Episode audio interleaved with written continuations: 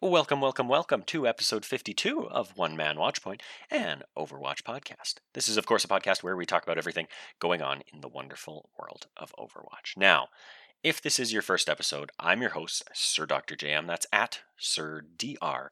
JM on all socials. So why not give me a follow? Reach out to me over, especially on Twitter. I'd love to interact with you there. Uh, questions, comments, concerns, topics for the show. Overwatch related, not Overwatch related. I don't care. Ask me anything, and if I want to, I will talk about it on the show, and I'll give you a shout out, of course, because I want to engage with you. Now, you can, of course, find this podcast on all your favorite podcast services out there Spotify, Apple Podcasts, Google Podcasts, etc., etc. So give us a follow, leave us a review, tell your friends, all that jazz, and of course, uh, download and listen to One Man Watchpoint. Once again, I'm Sir Dr. JM. That's Sir DRJM. And I would love to have you. Now, if you are an avid listener of the show, first of all, thank you to all five of you. But you would, of course, know that uh, I've been on a bit of a hiatus for the last little while. Of course, I was uh, packing up my house as we were moving to another city, and then shortly after that, we took off on vacation for a couple of weeks, and then directly after that, I was invited to fill in for Chris Lightforce over on the Ready Set Pwn podcast, your premier source for everything Vancouver Titans and Toronto Defiant. So, of course, if you listened to Ready Set Pwn the past couple of weeks, you would have heard my sultry voice uh, as I was on the most recent two episodes with their host, uh, their other host, sorry, Omni. Um, and him and I had an absolute blast over there, but I felt like it was time I got back to One Man Watchpoint. So here we are, first episode of One Man Watchpoint in my new place, on my own again, flying solo. But of course, there were some big, big stories over the past two weeks. Now, I'm not actually going to cover those stories right now because we've got a number of things to get through here. It's late and I want to get to bed, honestly, but I didn't want to go another week without an episode of One Man Watchpoint. So, if you're interested in my thoughts on things like um, uh, the most recent game that Toronto played, and uh, of course, the end of their season, as well as the end of a few other team seasons, uh, and the start of uh, setting up the schedule for playoffs, go check out Ready Set Pwn. Um, we talk about a number of things. We talk about the games that happened, but of course, we also talk about the big news with uh, the next season of the Overwatch League being played, of course, on a beta version of Overwatch 2, 2, 2. So, anyways, if you're curious my thoughts on that, I mean, I'm sure it'll come up tangentially here and there as uh, we record more episodes of One Man Watchpoint. But go check out Ready Set Pwn, of course. Uh, support them as you support me, because ultimately I want to build up the community no matter where that is. So head over there and, of course, tell them Sir Dr. JM sent you. Now, we're back to One Man Watchpoint. I'm back in the One Man Watchtower, and I'm ready to get itching uh, wow, I'm ready to get itching. Nope, I'm itching to get back into One Man Watchpoint. So without further ado, let's dive on in. Now, I should also mention that I still don't have my actual recording station set up and everything. I'm very mobile right now, moving around the house and everything as we get, you know, some things wired and stuff like that. So again, I'm not recording on my regular uh, recording station. And once again, I still don't have my transitions. So uh, yeah, you're just going to get dead air for my transitions, um, you know, for half a second or a couple seconds kind of thing. But you know what? Deal with it, baby. Okay, now on to the news. Our first news story comes from Forbes.com, an article by Chris Holt on September 7th, exactly a week ago as of recording, and it reads like this Overwatch League All Stars skins are back for a limited time. The Overwatch League isn't hosting an All Stars weekend this year for what should be obvious reasons after the last 18 months. With no real event to commemorate, Overwatch designers haven't made all new, haven't made new All Stars skins. That's perfectly understandable, but perhaps to make up for it, Blizzard is bringing All Star skins from the past years out of the vault and making them available for a limited time.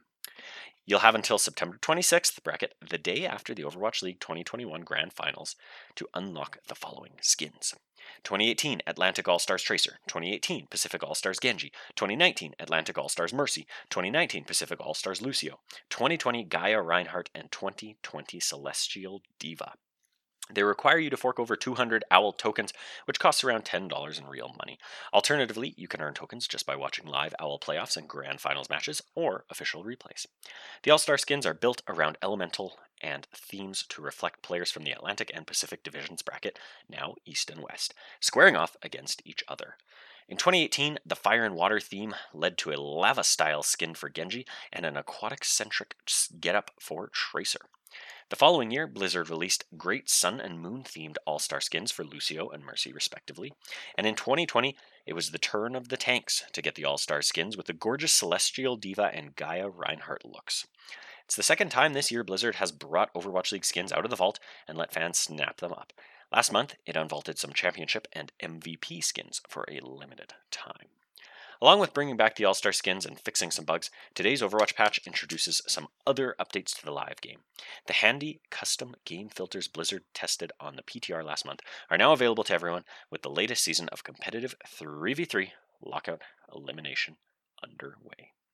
So, of course, uh, you know, another uh, sort of the second time they've done this now, as noted in the article there by, was it Chris? I believe it was Chris, right? Yeah, Chris. Um, releasing some skins that were previously vaulted there that uh, you know were only available for a limited time in their respective years 2018 2019 and 2020 um, but great for those of us who weren't necessarily following the league early on so I, of course, am in that boat. Last year, I did get both the 2020 Gaia Reinhardt and the 2020 Celestial D.Va skin um, because I had enough tokens from watching the Overwatch League. However, I did, of course, miss out on the 2019 Atlantic All Stars Mercy and 2019 Pacific All Stars Lucio skins simply because at the time uh, I didn't have enough tokens. I could have swore I was watching a ton of Overwatch League, but I just didn't have enough skins, uh, so I didn't want to spend them on that, knowing that there was going to be an MVP skin and a uh, championship skin for the winning team coming out. So I saved my tokens for that. But looking at the list, um, if they're 200 each, that means I need 400, and I know I currently have a little over 300. So as long as I watch some playoffs, I'll be able to get both of those. And then, of course, the 2018 Atlantic All Stars Tracer and 2018 Pacific All Stars Genji skins I did not get either because I wasn't actually following the league at the time. However, um, again, you know, if if round up and say I have 400 now, that gets me the 2019 skins. Uh, as long as I've got my uh, player going and connected to my Blizzard account or my Battle.net account, I should be able to earn enough to get all four of these skins. That's 800 tokens, of course. And the only catch to that is there's probably going to be a championship skin for whichever team wins the league. However, um, that's usually not released until the following year, so we've got plenty of time to uh, earn that or earn earn enough tokens to purchase that one as well. Uh, but nonetheless, get in there before September 26th and get your skins. Um, I actually haven't even had a chance to set up most of my gaming rigs and stuff like that. So, alas, I have not been playing games at all lately. Uh, no Overwatch, no nothing. Um, but I do want to get in there. I will get in there before the skins get vaulted again and pick those up. Now, our next story is going to take us over to everyone's favorite esports.com with an article posted on September 9th by Jess sorry, Jessica.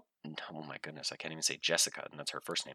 Jessica Scharnagel, an author I have never read on the show before, but I have to assume uh, started employment or started freelancing with Dot Esports over the past month. So, welcome, Jessica. The article reads Earn skins and sprays by watching the 2021 OWL playoffs. From September 21st through the grand finals on September 25th, Overwatch League fans can earn sprays by watching any of the 14 matches taking place.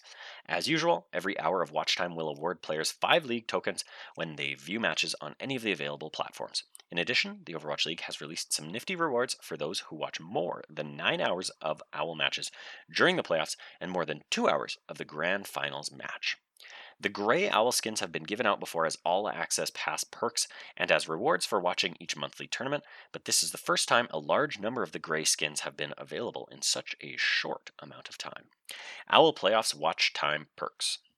From September 21st to 24th, Fans can watch Owl matches and receive a set of three Owl skins. At three hours of watch time, viewers will receive Reinhardt, Soldier 76, and Torbjorn skins. At six hours, they'll get an additional or they'll get additional skins for Junkrat, Roadhog, and Sombra. And at nine hours, they'll earn Doomfist, Hanzo, and McCree skins. Grand Finals watch time perks. For the OWL Grand Finals on September 25th, fans can earn a unique Grand Final spray featuring Tracer, Lucio, Genji, Zenyatta, D.Va, and Hammond. After one hour of view time, fans can earn Orisa, Pharah, and Symmetra skins. Two hours of view time will grant the viewer the Genji, Moira, and Reaper Owl skins, as well as 100 League tokens, which is enough to buy one new Owl team skin in the shop. How to watch the Owl Grand uh, playoffs and grand finals. The Owl playoffs take place from September 21st to 23rd at 6 p.m. CT and September 24th at 8 p.m. CT. The grand finals will start on September 25th at 8 p.m. CT. Matches between the West region teams commence earlier than the matches involving the East region teams on each of the playoff days. Matches can be viewed on the Owl YouTube channel, the Owl website, and on the Owl app. So, more exciting skin announcements. Um, now, of course, if you've been following this season, you know about the sort of uh, black, gray, uh, and orange sort of Overwatch League uh, themed colored skins that they have been uh, releasing for watching the tournaments, as Jessica mentioned in her article there. Um, however, in the past, it's always been one. Uh, so I think the first one we got was Ana, maybe uh, something like that. I know we got a D.Va one at one point, maybe, maybe a Mei one. I could be imagining that, but anyways, I know we got an Ana one, and honestly, I was a little bit disappointed in that being the chosen one. Um, little did I know that they obviously had this plan for the uh, the to really sort of help give finals that uh, bump in viewership, hopefully, uh, that they're looking for to really show off what the league can be. So, anyways, the potential to earn 15 skins over this whole time is literally awesome. I don't know why. Yeah, nine at grand finals. No. Mm, nine skins by watching playoffs and grand finals. I read somewhere that it's like 15 skins total. Did I did I count that out properly? Let's see. Uh, okay, three skins. Three hours gets you three. Six gets you six. Nine gets you nine. Oh, hey, that, that kind of works out. And that's just the playoffs and then the grand finals. So so there's 12. Oh, no.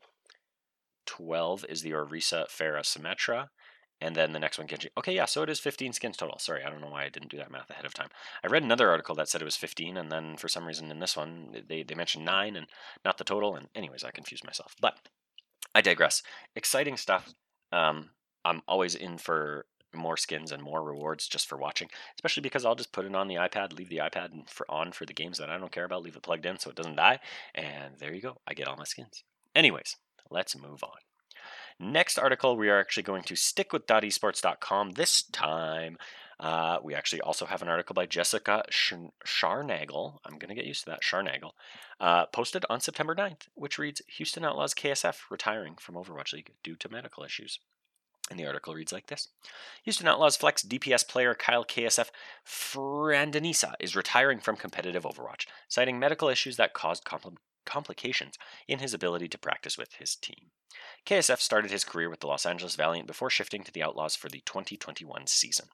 In his TwitLonger announcing the retirement, he said medical issues complicated things early on in the season and that the issues continued intermittently during the season and impacted his ability to practice with the team and individually.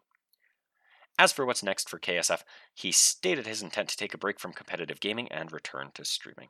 Although he said he is unsure what his future will look like, he reacted with, perhaps, to a request from ex Owl player Shane Rawkus Flaherty about switching to Valorant. KSF came to the Outlaws after he was released from the Los Angeles Valiant. The veteran DPS has been playing in the Owl since the inaugural season and is one of the few players left who has stayed in the league this long. Before the Owl, he competed in many professional Overwatch tournaments for such teams for teams such as Envision Esports and Simplicity. He also competed in 2019 in the Owl World Cup for the United States. Fans of KSF can get a glimpse of him as he returns to streaming while he contemplates his next move in his professional career. Career, career. So, wanted to highlight that one. Um, of course, you know, uh, over the past off season and sort of leading into the season, we saw a lot of retirements. We saw a lot of uh, forced retirements by players not being signed and things like that. Um, but now, as the uh, season comes to a close and as teams are eliminated, uh, we are going to, of course, be seeing a little bit of that again um, with players retiring and things like that. Uh, what re- what's a little bit surprising is that we don't see sort of players. Well, I guess in this case it's medical reasons, so that's probably why KSF is making the jump now. I would assume in this offseason we're actually going to see a little less people announcing retirement, given many of them will be sort of holding out for Overwatch 2. Um, in a lot of ways, it it could easily be sort of a uh, uh, I mean, it will reinvigorate the scene for sure. And of course, could breathe life into some players that uh, you know maybe have lapsed and things like that, and might be looking to jump back in or find a new team or get signed uh, signed again in the first place, kind of thing. So Anyways, we wish all the best to KSF. Certainly a skilled player. Um, was happy to see him get picked up after everything that happened with Los Angeles Valiant. Um, exciting to see him get picked up by Houston, which, for all intents and purposes, had a pretty stacked team this uh, this season. Um, unfortunately, now with with their road coming to an end, KSF is also KSF's uh, career is also coming to an end for now. Moving on from there, we're going to jump over to Dexerto.com. And now, uh, with this one, I'm actually going to read three different stories here. Uh, the first one is going to be posted by Brad Norton on September 10th, the second by Michael Gwilliam on September 10th, and the third one, again, Brad Norton on September 14th. But they're all kind of linked. They're all actually stemming from the same uh, sort of post or news story that broke. Uh, but they've obviously broken this out into three different articles. So I'm just going to go from one to the other. I'll mention when I when I switch. Actually, I'll talk a little bit about the first, then I'll switch, then I'll talk a little bit, switch, talk about. It. Anyways, I digress. First article. Overwatch 2 devs defend major tank role changes, confirm D.Va and Winston buffs. With Overwatch 2 tr- trimming team sizes down to just five players, the tank role is taking a major hit as one, only one is allowed per side. Though Blizzard has now defended this uh, drastic shift and revealed some hefty buffs on the way for fans for fan favorites like D.Va and Winston. Although it's been a while since we've seen anything new on Overwatch 2, the community is still going back and forth over changes announced in May. During the last gameplay showcase, Blizzard confirmed the sequel is swapping from 6v6 to 5v5 gameplay. As a result, tanks were cut down, with only one allowed per team moving forward. This fundamental shift completely alters the core experience players have grown accustomed to over the years, and naturally, there's been a great deal of concern. Looking to defend the radical decision, Overwatch community manager Andy Belford took to the Blizzard forums with an explanation, along with some big announcements, justifying tank role changes in Overwatch 2. By the time Overwatch 2 launches, players will have more than six years of tank experience under their belts. With two tank heroes in every game, there come certain playstyles, tendencies, and metas. In the future, the Overwatch experience will be entirely different with just one half of the tank power. This means no, quote, double shield, and thus a new responsibility in the field. Rather than serving as, quote, push leading protectors, tanks in Overwatch 2 will have another purpose. A shift to just one tank, quote, opens an avenue for them to focus more on getting in the opposing team's face and pressuring with damage and disrupting enemy lines, Belford explained. Rather than leading the charge and keeping teammates alive, tanks are now more engaged with teamfights. As a result, quote, each player needs to be more careful about the way they position themselves. Without two massive shields to hide behind, quote, flanking becomes more potent becomes a more potent strategy, end quote. The overall flow of combat is rendered completely different as, quote, maps are being used to their fullest, end quote, in Overwatch 2. So that is uh, kind of the the first. Oh, is that not the end of the article? Oh, ho, ho, that's not the end of the article. Hold on. Reinhardt, D.Va, Winston, and Wrecking Ball buffed in Overwatch 2. But with such drastic changes to the core pillars of Overwatch comes some equally drastic hero changes. Characters from six years ago can't exactly keep up with this enormous, or enormous, enormous shift in gameplay. Thus, many popular picks are being rebuilt. For tank heroes with, quote, overwhelming team defensive capabilities, such as Reinhardt, these will be buffed with direct improvement to, quote, damage and utility, Belford confirmed. These changes come at the cost of their, quote, group protection abilities, however. Similarly, tanks rooted in mobility will have their utility improved, along with various additional buffs. Certain heroes like D.Va, Wrecking Ball, and Winston will all gain more defensive stopping power, he added. These changes allow the lone tank to hero to function as more of a flex pick in Overwatch 2, rather than sticking as a purely defensive role. Tanks can flip between, quote, offensive impact and being a defensive bulwark. With such significant changes, it remains unclear how far along the development process may be. Dexerto's latest reports indicate an early build may be used in the 2022 Overwatch League season, though a full public release window is yet unknown. So obviously, there's quite a bit to dissect there, um, but an important article nonetheless, because over on the Blizzard forums, um, uh, Andy Belford, of course, sort of spilling the beans on a lot of this stuff and how they're approaching uh, changing this role given the switch from 6v6 to 5v5. So of course, it's no shocker once uh, once they announced the 5v5 switch, and of course that the off well, in theory, air quotes, the off tank role was being cut. Uh, it's no surprise that there is radical change here. Now, what's sort of the most interesting is that many people thought to themselves, okay, well, the off tank role is now gone, when realistically, in my mind, it's more of a question of the off tank role has merged with the main tank role simply meaning these characters aren't going to function the same as they used to. Um, you know that that that may seem obvious, but I think you take it at face value, and it becomes it, it's very much a question of well, how can D.Va be a main tank? How can Roadhog be a main tank? Um, you know, some of these popular uh, or less than popular um, off tank heroes, how can they really take the brunt of the damage like a main tank like Reinhardt or Winston does?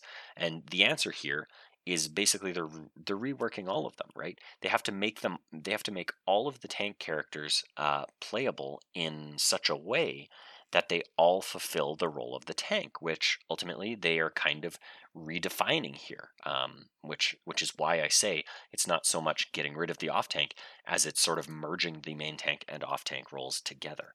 Um, obviously, they they talked about a number of things here. There's not going to be any double shield, which duh, because there's not going to be two tanks with shields um, on the field at the same time. Um, rather than serving as push leading protectors, they'll have another purpose. A shift to one tank opens an avenue for them to focus more on getting in the opposing team's face and pressuring with damage and disrupting enemy lines. So to me, this kind of looks like um, a lot of the more defensive abilities that these characters had might be a little bit nerfed, but their offense is going to be buffed significantly in order to make them uh, sort of more of that main focus or or more disruptive, right? Um, it will be very very interesting to see how this all balances out. Uh, just you know, given the survivability that some of these tanks currently have, and given what survivability they might have come Overwatch 2. So, um, lots of lots of interesting stuff here. Again, they talked about tanks quote rooted in mobility, having their utility improved. So to me, that says you know some of these tanks, uh, Wrecking Ball is a good example, um, D.Va's a good example, even Winston in some ways is a good example as well.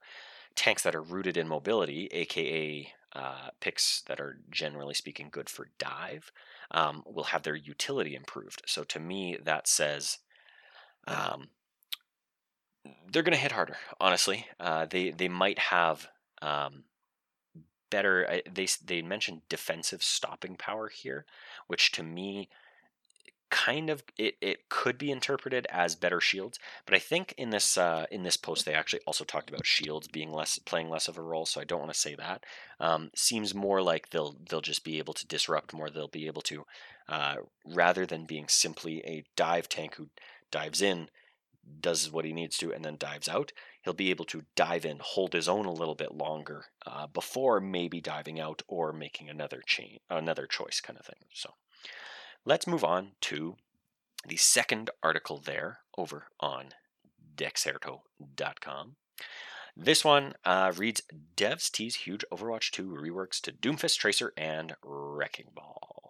Fans, as fans anxiously await news of Overwatch 2 beta announcement, the game's developers have revealed some big news about changes coming to existing heroes.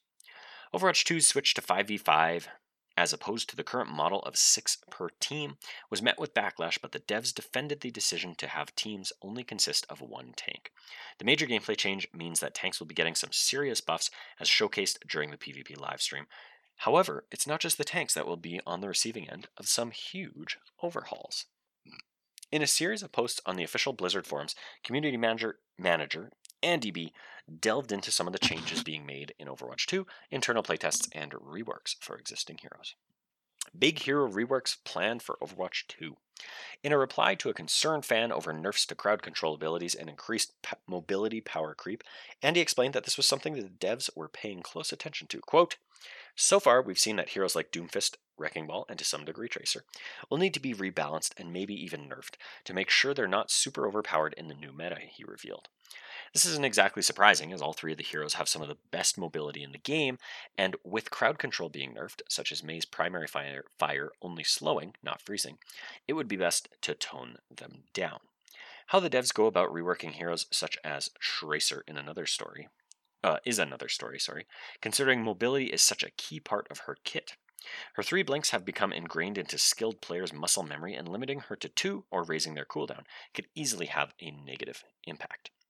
Quote, Changes like the ones we've discussed in the PvP live stream and here in this thread are incredibly complicated. They have far reaching ramifications throughout the game, he added, acknowledging the significance of such a rework.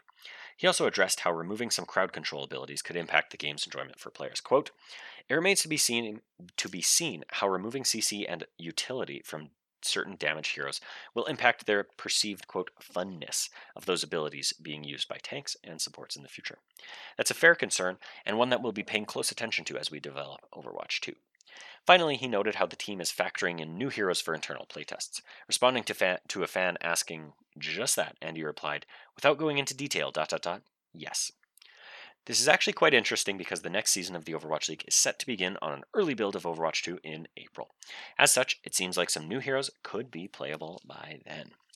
Blizzard has yet to announce when an Overwatch 2 beta will begin, but as Dexerto reported, internal sources from within the company have said that the goal is to is to have the sequel out before summer of 2022. Hopefully, all these recent comments by devs will result in more news in the coming weeks and we can finally mark our calendars for a beta release sometime soon. So there you have it. That's the discussion around the damage heroes, uh, particularly referencing some of the uh, mobility again and uh, uh, I guess mobility and lack of mobility when it comes to the crowd control abilities of some heroes. So, an interesting discussion there, of course, because uh, as they mentioned, you know, we've gotten used to the abilities of some of these heroes, and to me, it's it's really it's it's going to again be an adjustment period. You know, I suspect some heroes will uh, remain largely the same, or at least to a casual audience will feel mostly the same, especially for players who may have you know played the game early on and then left for a while um, and are now returning to Overwatch 2. There may be little noticeable difference in some heroes, but like they mentioned in the article there, um, you know, if you simply do something like extend the cooldown of Tracer's Blink ability, maybe make it so each one uh, takes a full second longer, maybe even two seconds, well, even less than that, half a second longer, but maybe one to two seconds longer um, to cool down before you can uh, before you gain that blink back. Um, you know that's going to mess with a lot of players who have potentially been playing this character for the past uh, six years, kind of thing. Um, so th- it's just very interesting because there's so many ramifications to a simple change like that. Um, and granted, another interesting factor to consider in all of this is that they're also they've already said that all of the current maps are going to be available in Overwatch 2 or or you know work with the game. Um, so there's all the factors around you know map control and things like that, um, especially different game modes. You know we're probably not necessarily going to have uh, the 2CP maps returning, given they've said I think that 2CP is no longer going to be into the game. Kind of surprises me that they would kill an entire game mode, but I digress. Um, but anyways, there's there's so many different things to consider here. Just how a character will move around the map, how it'll move around the space physically, um, as well as how it will work with other characters. You know, Mei being a, a good one to point out there, just because the uh, her primary fire will no longer actually freeze a character. It'll it will only slow them. Which what effect does that have on abilities of that character? Could a character like Tracer blink out of that um, rather than being frozen in place? Um, or something like that. Now, I, I digress. I'm I'm getting all over the place here, but ultimately, this uh, this just highlights that you know, given there are changes coming to the tanks, you have to you have to understand that there are going to be changes coming to every character, which leads us nicely into our next story. Overwatch 2 devs reveal Brigitte rework support hero nerfs in major sequel overhaul. Overwatch 2 is set to fundamentally change how Blizzard's popular hero shooter works with some drastic support hero nerfs in the pipeline, along with a complete Brigitte rework. With a shift from 6v6 down to 5v5, the entire Overwatch experience is undergoing some major adjustments ahead of the sequel. We already know tanks are in line for a huge overhaul. Heroes like overhaul, sorry. Heroes like Tracer, Doomfist, and Wrecking Ball are all being reworked from the ground up, and now Blizzard has confirmed support hero changes as well. The entire role will function direct will function differently when Overwatch 2 arrives. Sweeping nerfs quote across the board will shake up the very foundations of Overwatch. Moreover, specific Overwatch 2 heroes like Brigitte will be completely different. As development continues behind closed doors, Overwatch community manager, manager Andy Belford provided a new update on the Blizzard forums to reveal, quote, a ton of changes to the support role. First and foremost, Belford outright confirmed Brigitte won't be the same in Overwatch 2. The very basis of her kit, the controversial stun effect, will be removed from the support character altogether. Rather than nerfing or slightly altering her abilities, Blizzard is completely overhauling the hero. Despite this, quote, the playstyle of your favorite support heroes should feel similar, Belford reassured. There's no telling just yet, however, how the Overwatch 2 devs may accomplish that goal, considering heroes are being altered to such an extent. Beyond Brigitte, Overwatch 2 will feature more drastic changes to the support role in general. Quote, abilities like regener- regenerative burst and biotic grenade, end quote, were mentioned by name. For powerful tools of this variety, the devs confirmed they will all, quote, be tuned in Overwatch 2. Furthermore, as a result of having only one tank hero in the game, Blizzard found support heroes became, quote, too effective at keeping the entire team alive, end quote. In order to rebalance the entire flow of a match with 5v5 in mind, the devs are currently, quote, tuning down healing output across the board, end quote. This means your favorite support heroes may not only appear with different abilities in Overwatch 2, but also with different goals. With with healing being scaled back for the entire role, supports will need to adapt their playstyles moving forward. Although Blizzard is yet to confirm an official Overwatch 2 release window, sources have informed Dexerto that the 2022 Overwatch League season may run on an early build of the sequel title. We should hear more about the upcoming release in the near future. So, as with the other two articles there that we read through, of course, this one just again highlights the fact that, you know, uh, pretty much nobody will be untouched, no stone unturned, so they say, you know.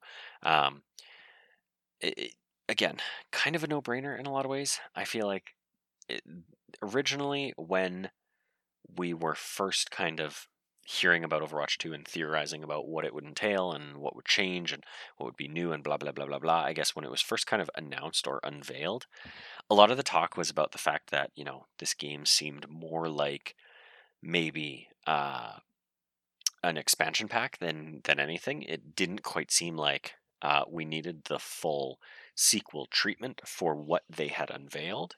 And I think uh, Blizzard kind of took a lot of flack for that.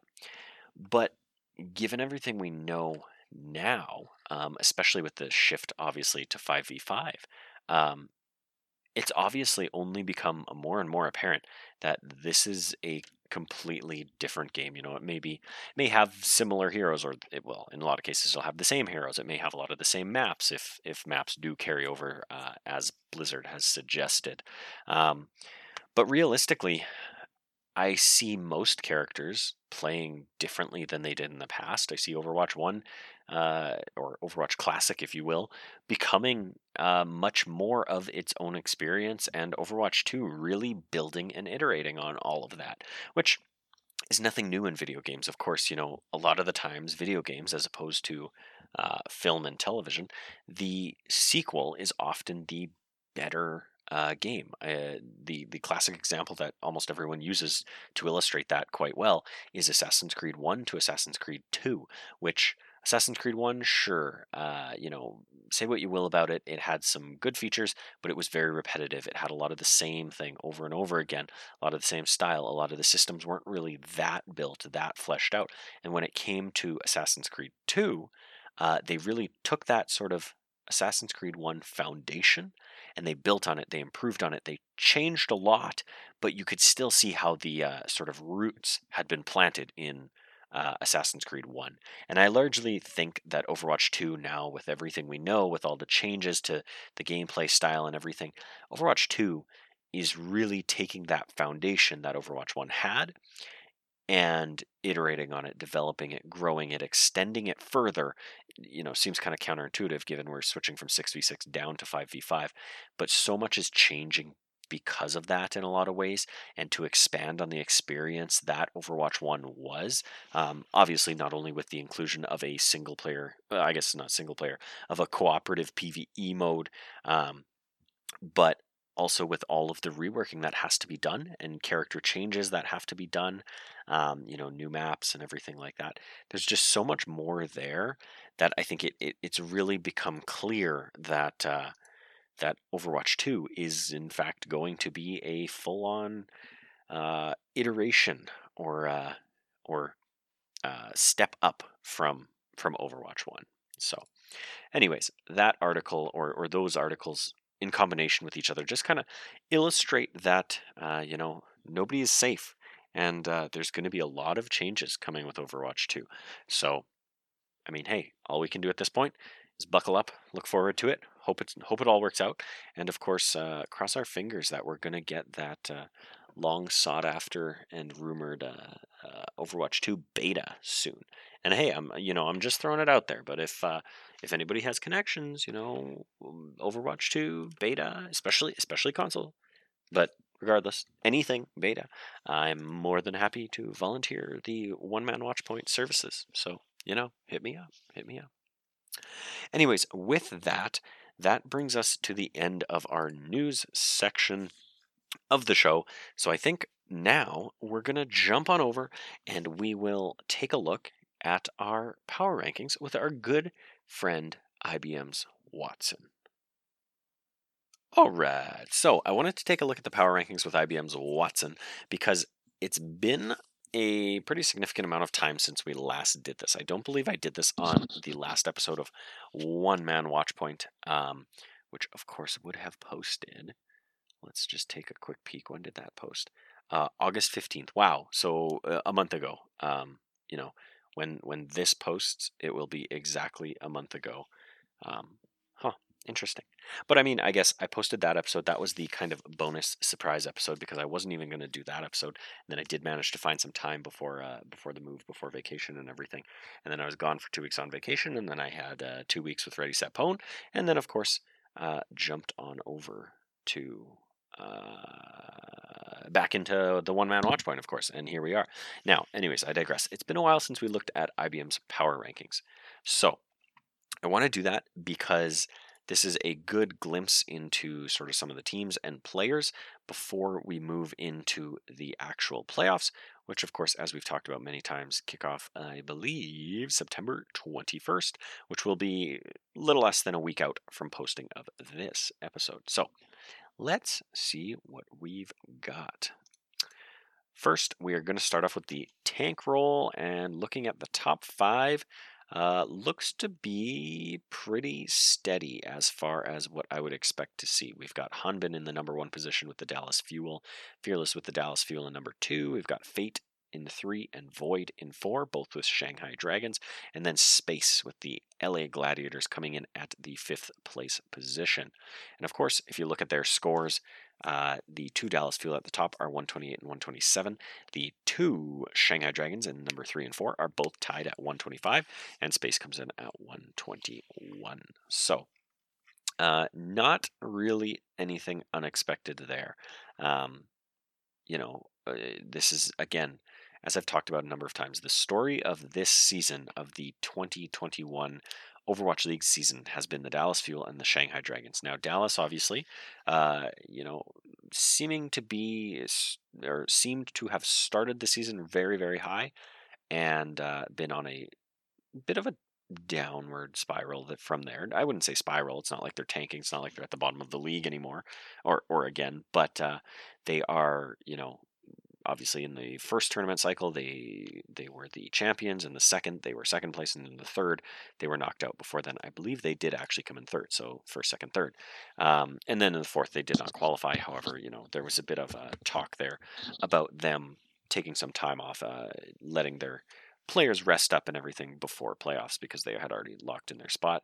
Um, shanghai having a little bit more of an arc placing first and or placing second in the first uh, tournament cycle, placing uh, sorry second in the first and then first in the second, and then I believe second in the third, or did they win the third? I can't quite remember. Let's just take a look here. Summer Showdown. Where did they place? They were uh, playoff information. No, uh, I I don't have it in front of me. Anyways, I digress. Not important.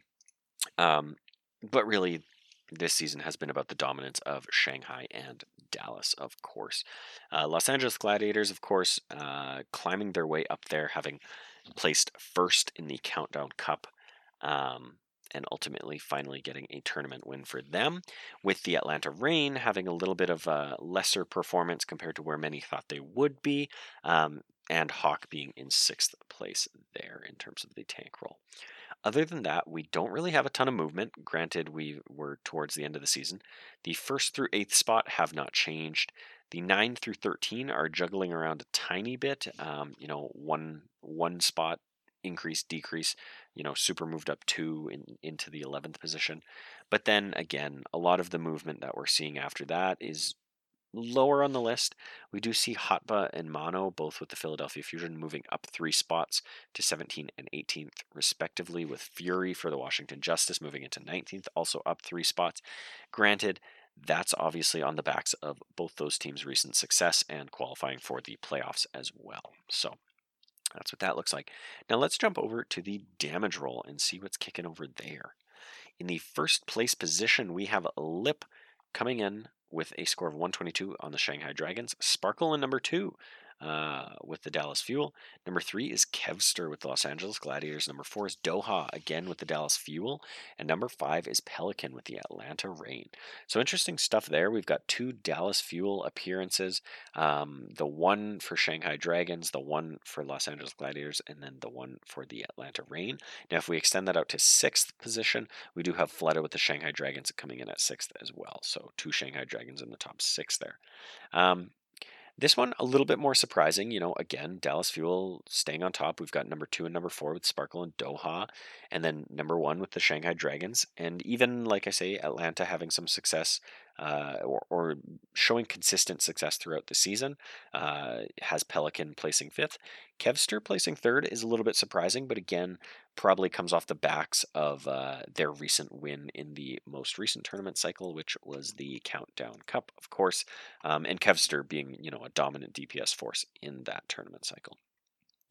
Outside of that, um, I mean, we've got Decay climbing three spots into seventh here, again, off the backs of the Washington Justice's recent success. Uh, we also have Assassin climbing to 15th, um, which well deserved there because of his um, uh, sort of redemption arc that he really had in the uh, Washington Justice's most recent games. Um, so good for him seeing that there. And then, actually, interestingly enough, in the 20th position, we have Heesu climbing two places, and 21st, we have Carpe climbing two places. Now, Carpe, obviously, Philadelphia Fusion qualifying for playoffs, so that's where that's coming from. Heesu is a bit more of an interesting one, given uh, Toronto didn't qualify for playoffs, but obviously, Toronto did um, and particularly Heesu, did really pop off in Toronto's last probably two, maybe three games there. Um, so interesting that Watson is, you know, recognizing that and, and giving them the, uh, or giving Heesu the credit that he deserves. Now we're going to move on to the support role where in first place we have Shu with the Los Angeles Gladiators. Number two is Fielder with the Dallas Fuel. Number three is Izayaki with the Shanghai Dragons. Number four is Iris with the Atlanta Reign. And number five is Lee Jae-gon with the Shanghai Dragons. So, you know, yet again, uh, similar story as all the other roles. This time around, we've got two Shanghai Dragons in three and five. We've got the Dallas Fuel with Fielder in number two. And then number one, Shu with the Los Angeles Gladiators. Number four, Iris with the Atlanta Reign. Interesting stuff there because. Um, you know, you wouldn't necessarily expect to see the Los Angeles Gladiators topping things off. Um, you know, if we look at damage and tank, uh, tank space comes in at five, and damage Kevster comes in at three. But I guess that kind of shows how things balance out in a lot of ways. Shu probably, if I had to read between the lines, has is putting out a lot more healing than some of these other teams, um, which which elevates him to the top. However, his damage and tank counterparts aren't necessarily doing the same heavy lifting that uh, you know, or or equivalent heavy lifting in their respective roles. So, so we definitely see that there. Um, and looking at the list overall, um, you know, we uh, actually this is a bit of an interesting one. If we drop down to 13th, we see Lastro with the Toronto Defiant climbing two spots, which again, Lastro likely doing a lot of the heavy lifting on the Toronto Defiant. Um, you know, in combination with Heesu, seeing the two of them get a little bit of bump in the standings. Obviously, Watson recognizing some of the plays they're making and some of the skill they're demonstrating, so good stuff there. We also see Bebe in number 14, climbing three spots with the Washington Justice. Again, recent success. And Closer with the Washington Justice, moving up three spots into 20. Again, Washington Justice, recent success, blah, blah, blah, as I've already mentioned a couple times. Now, we're going to switch over to the overall power rankings here to see what Watson thinks of everyone now that all of these games are complete, uh, including the, of course, the the plans for the playoffs. And uh, let's see what he thinks overall. Overall, number one best, I, I, I guess you could say best player around is Hanbin with the Dallas Fuel in the tank role. Number two is Fearless, also with the Dallas Fuel, also in the tank role. Number three is Fate with the Shanghai Dragons, also in the tank role. Number four is Void with the Shanghai Dragons, also in the tank role. And number five is Shu with the Los Angeles Gladiators in the support role. So interesting that we see four tanks, um, off tank, main tank, uh, at least for the Dallas Fuel, and then main tank, off tank uh, showing up in the top four spots there. Um, looking at the Dallas Fuel and the 1 2 spots, they are scored 128 and 127. And then Shanghai Dragons both scored 125, Fate and Void, uh, dropping down to number 5, Shu with 123. So interesting stuff there, just in the fact of, you know, if you look at the actual roles here, obviously all of these players making those appearances. In fact, overall, the tanks 1 through 4 is exactly the same. It's actually only Shu from the support side of things who jumps into fifth, bumping space uh, down to seventh, and then there's a couple players in there, obviously. But interesting stuff. Um, they when you look at their their actual player cards here, they do show a little bit of a scoring and how they were judged throughout the season. So week one, uh, Hanbin was rated 106 for whatever reason. Week three, he climbed to 135. And then week four, he actually peaked at 148. And from there, it drops down a little bit, uh, continues downward just a tiny bit, peaks up a little bit, drops down a little bit, remains steady, drops down a little bit, and drops down just a tiny bit, but only ever to 128. So, um, you know, nothing Eh, really this this graph is a great representation of how steady Hanbin's been. Um, you know, he started off the season and he actually climbed uh, to a height that he never quite reached again, but he never really dropped that far from that either. Let's look at Fearless actually and see how he compares. Yeah, Fearless, very, very, very, very, very, very, very, very, very, very, very, very similar. Uh, not quite, or actually peaking higher than Hanbin, but uh, also dropping farther than Hanbin, I believe, 127 versus 128. Yeah. So, and again, interesting stuff, but very, very much follows the Dallas Fuels season, right? They had their their highest of highs early on, and they remained consistently great throughout most of the season, but uh, but did trend ever so slightly downwards.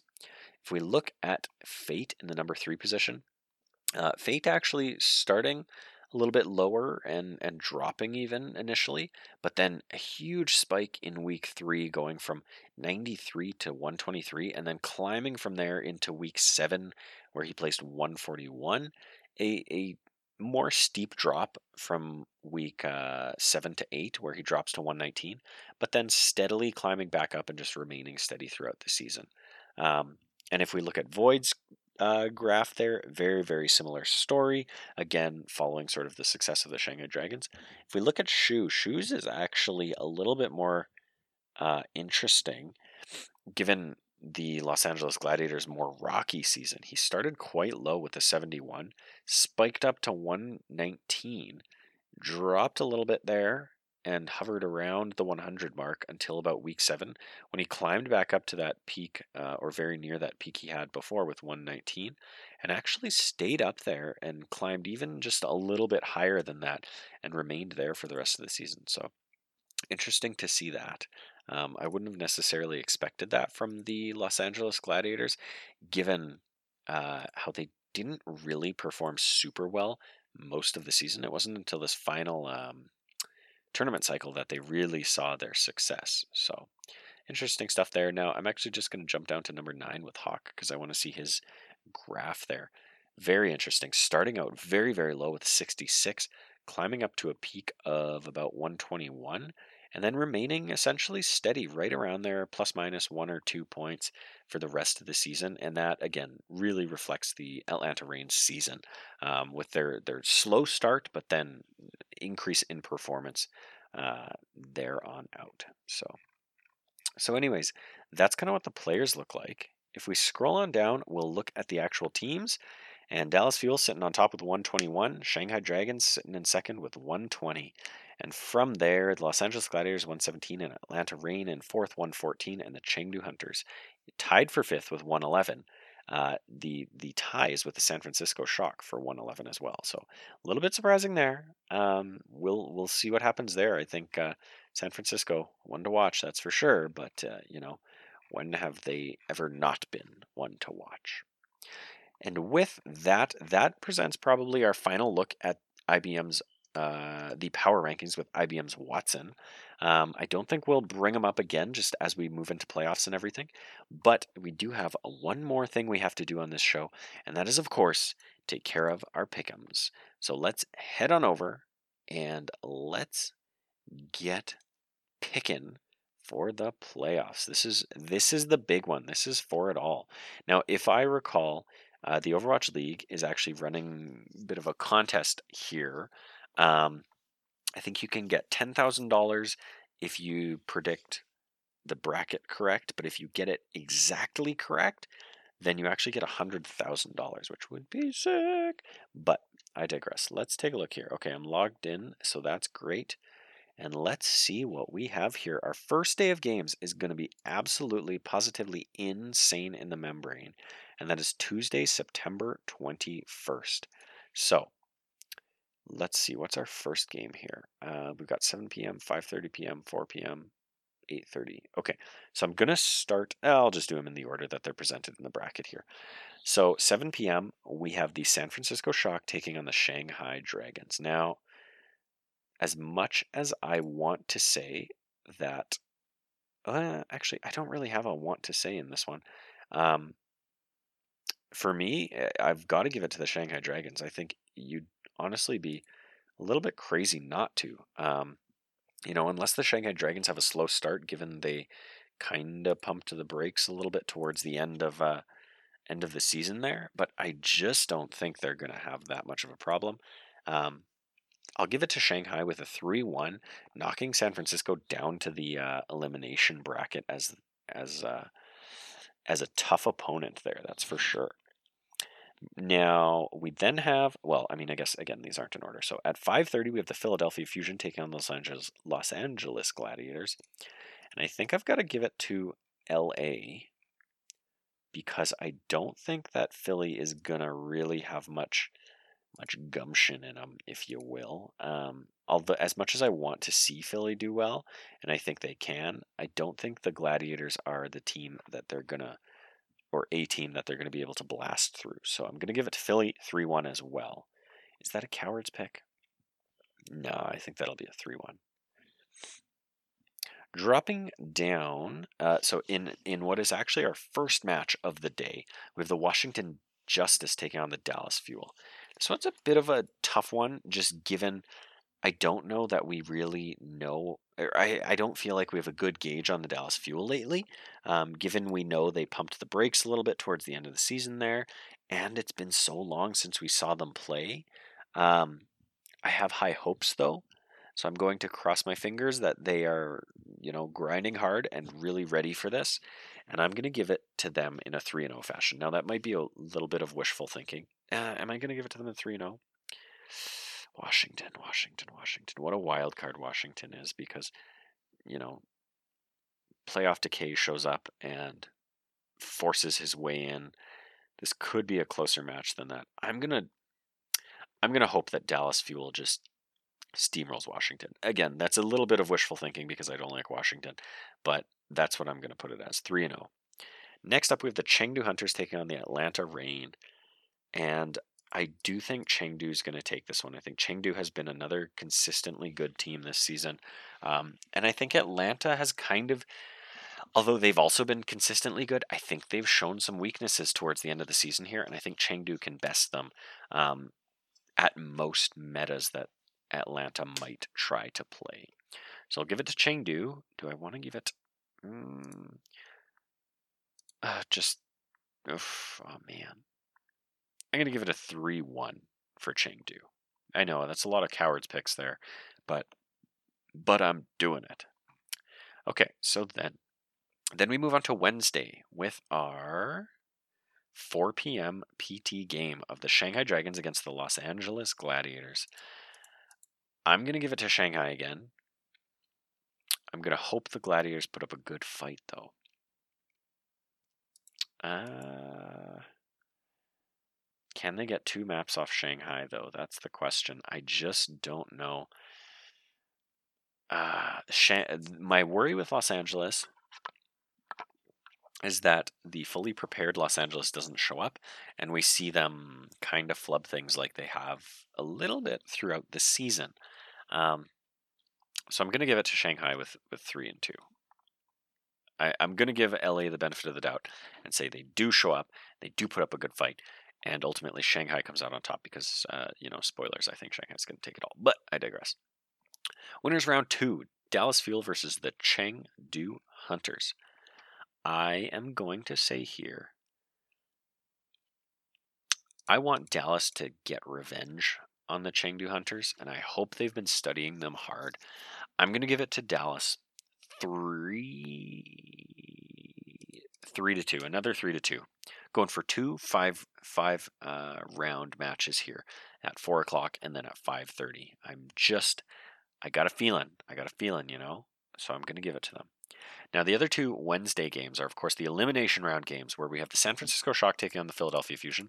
And unfortunately, oh man, that pains me to say, but I think San Francisco is going to take it, which means Philadelphia will be the first team to not win a match at all in this uh, playoff run. And you know what? Will they be the only one? No, they won't. There will be one other in the next in the next game. Anyways, three. How badly will San Francisco beat Philly? I'm going to give Philly the benefit of the doubt. Say they get one map off San Francisco. That said, I don't know. San Francisco. I have, maybe I have too much faith in San Francisco, but I digress. Then at 8:30, our final game on Wednesday, the 22nd, we have the Washington Justice taking on the Atlanta Reign. In my mind, or in my bracket, and this is where I think Atlanta hopefully gives Washington the boot. This one I could see being a toss up. I could really see either of these teams winning. Atlanta and Washington, I think, are probably the two weakest teams in the playoffs. Philly might be the only third one. And don't get me wrong, these are all good teams, maybe with the exception of Washington. But still, I digress. Um, I'm going to give it to Atlanta and say they take it three to two. And that takes us into our Thursday games, where first we will watch the winners final of the Shanghai Dragons against the Dallas Fuel, another another match for the ages, um, another rematch of those two teams. And once again, I've got to give it to the Shanghai Dragons. I'm going to say they take it three. I'm going to say they take it three to two. That Dallas puts up a good fight. The only challenge there is that that gives Shanghai a fair amount of practice against the Fuel, which is worrisome. But, anyways, let's take a look at our next Thursday games. So now on Thursday, so both Tuesday and Wednesday, we get four games, which is just madness. And then on Thursday, we drop down to three. So we have the one winners match, and then we have two elimination rounds. Elimination round number two for two teams the San Francisco Shock against the Chengdu Hunters. Mm, tough, tough man. I'm going to give it to my good pals, the Chengdu Hunters.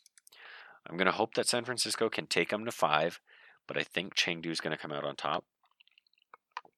Just because Chengdu's been such a dominant force, uh, I don't. I think Leave can can match or best uh, Glister Nero. Even Ons, Ons hasn't quite returned to form like I would have hoped he had.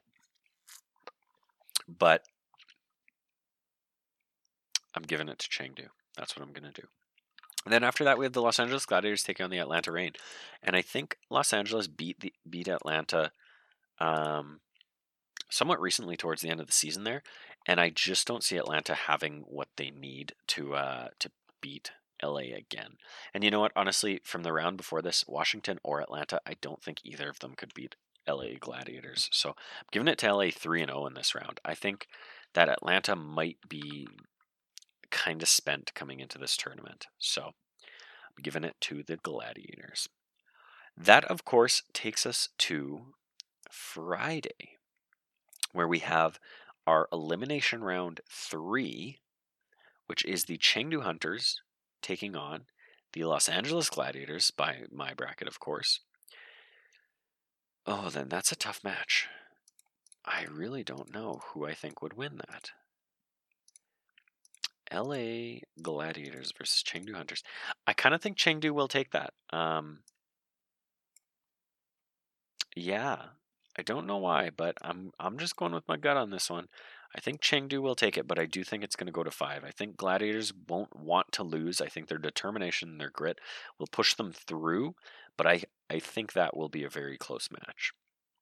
And then directly after that, Chengdu has to play again against the loser from the day before in the winner's bracket, which I have as the Dallas Fuel, which means I think we've had this matchup before as well of the Chengdu Hunters versus the Dallas Fuel. Yep, this will be a rematch from the round two on Wednesday. And I'm going to stick with my original uh, assumption plan uh, pick and say that Dallas takes it three to one. I think at that point, Chengdu playing back to back, even coming off a win, I don't know that they'll be able to pull it out. So I'm going to give it to Dallas, and that of course sets us up for the a grand finals for the ages, a rematch, of course, of the May Melee um, as well as the June Joust, actually. Uh, and that sets us up for the Shanghai Dragons against the Dallas Fuel, which I don't know how we got here because you know Dallas looking shakier than than they had at any point throughout the season towards the end of the season, even before they decided or announced that they were kind of you know taking things a little bit easy. So, anyways, I digress. I think our grand finals final is going to be the Shanghai Dragons against the Dallas Fuel. And, you know, if I'm lying, I'm dying. I think it's going to go to Shanghai. And I hope that Dallas brings their A game. And I really and truly hope that this mm. goes to seven. I'm putting it down as a 4 3 for the Shanghai Dragons. Yep, I'm locking it in. I'm going to submit that. Where am I? Where am I? Yeah, my my only real question about all of this, or hesitation about all of this, is the Chengdu Hunters. I could definitely see that uh, Wednesday winners round match of the Dallas Fuel against the Chengdu Hunters. I could see Chengdu taking that, knocking Dallas down to the losers bracket, but then Dallas making a run, facing off against Chengdu again because they'll no doubt lose to the Shanghai Dragons. I think this this grand finals is very much going to be a question of can anyone beat the Shanghai Dragons? I think without a doubt Shanghai will make it to the finals. I think the second place team is a bit of a toss up. Uh, could be Chengdu just as easily as it could be Dallas.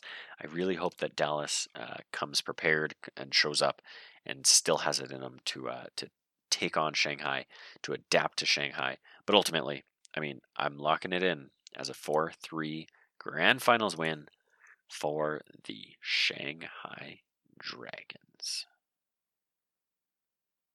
All right, and with that, that brings us to the end of episode 52 of One Man Watchpoint. Now, I do want to thank everybody because 52 episodes, if this was a weekly podcast, would of course mean one year worth of episodes with one episode every week. That, of course, is not the schedule we have stuck to, given the off season we switched to uh, every two weeks because there was a bit of a lack of news and things like that. Um, and then obviously weeks off and and all sorts of stuff like that, filling in on other podcasts, et cetera, et cetera. But I digress. Thank you, everyone, if you are a listener, um, for a year's worth of podcasts um, and of, of listening and everything. Um, it truly means the world to me if you are here with me, listening every week and uh, keeping up with me.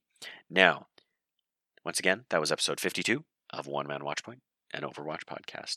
You can, of course, find this podcast on podcast services everywhere Spotify, Apple Podcasts, Google Podcasts, etc., etc.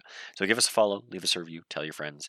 Um, all that fun stuff. And of course, reach out to me on Twitter at Sir Dr. JM. That's Sir Dr. JM, where you can follow me, reach out to me there, interact with me. I'd love to do things with the community um, or integrate topics and things like that from the community onto the show um, because that's always a good time. I'll catch you next week for episode 53 of Watchman. Watchman One Point. Nope. One Man Watchpoint. Uh, hopefully things will go a little bit steadier, a little bit easier. Um, I'll be back in the swing of things. Hopefully, this this routine will be reestablished and everything, and it won't be uh, so challenging for me to do things like start the show, which I had to restart about five times before recording this. But I digress. Thanks again for listening. I love you all, and I'll catch you next week.